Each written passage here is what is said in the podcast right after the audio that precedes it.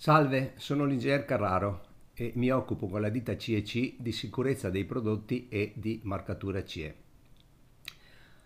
Ho parlato in altra occasione del pellet, della sua utilità indubbia, ma anche dei pericoli che sono insiti nel fatto che non tutto il pellet in commercio è di qualità e che bisogna stare molto attenti quando si acquistano prodotti con prezzi bassissimi provenienti da filiere non controllate o magari dalla Cina, dove mettono dentro qualsiasi cosa dentro nel, nel pellet.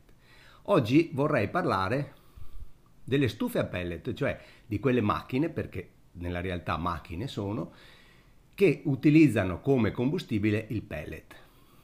Ora, eh, nella marcatura C E in generale, nella marcatura C E delle macchine, uno degli aspetti fondamentali è l'analisi dei rischi, che, devo dire con rammarico, evidentemente i produttori di stufe a pellet non eseguono in modo accurato. Per quale ragione? Tutti voi potrete verificare, magari non proprio andando a toccare, ma avvicinandovi al vetro della porta delle stufe a pellet, che la temperatura di quel vetro è elevatissima. Parliamo di duecento, duecentocinquanta, trecento gradi. Quindi è evidente che rappresenta un pericolo assoluto nelle abitazioni, perché per esempio un adulto può anche sapere che quel, quella superficie non va assolutamente neppure sfiorata, ma un bambino, volontariamente o meno, potrebbe appoggiarci le mani, e sono cose che sono successe. In passato ho fatto presente questo problema sia ad alcuni produttori, uno di questi mi ha risposto: siccome il fuoco è un autodeterrente, non serve che noi prendiamo alcuna precauzione perché nessuno ci va a, metterci, a mettere le mani.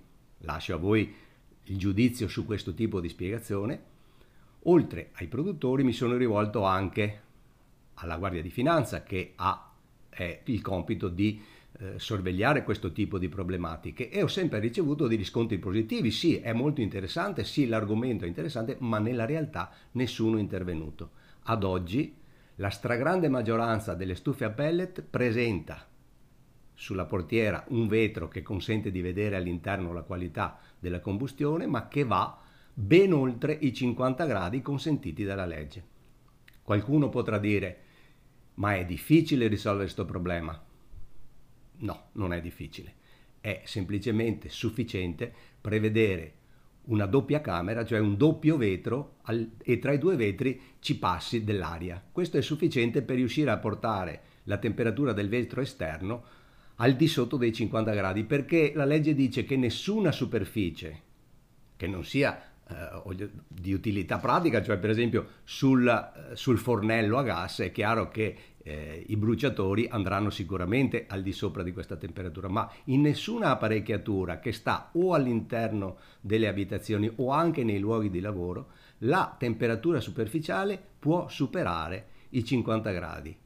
Nel caso li superi è necessario che chi ha a che fare con questi prodotti sia dotato di guanti di protezione. È evidente però che nelle nostre abitazioni né noi né i nostri bambini viaggiano con guanti di protezione che possano garantire una adeguata protezione sopra i cento gradi. Quindi è evidente che è il prodotto che va cambiato, è il prodotto che ha dei problemi, e sono assolutamente evidenti, sono sotto gli occhi di tutti, i vostri, dei produttori e delle autorità di controllo. Quindi il mio di oggi è solo un segnale, una comunicazione, un avvertimento, chiamatelo come volete. Quei vetri non sono legali e ognuno di voi può trarre le conseguenze da questa affermazione. Non è possibile avere all'interno di un'apparecchiatura che deve essere utilizzata nelle abitazioni dove ci sono dei bambini delle superfici che vanno al di sopra dei cinquanta gradi.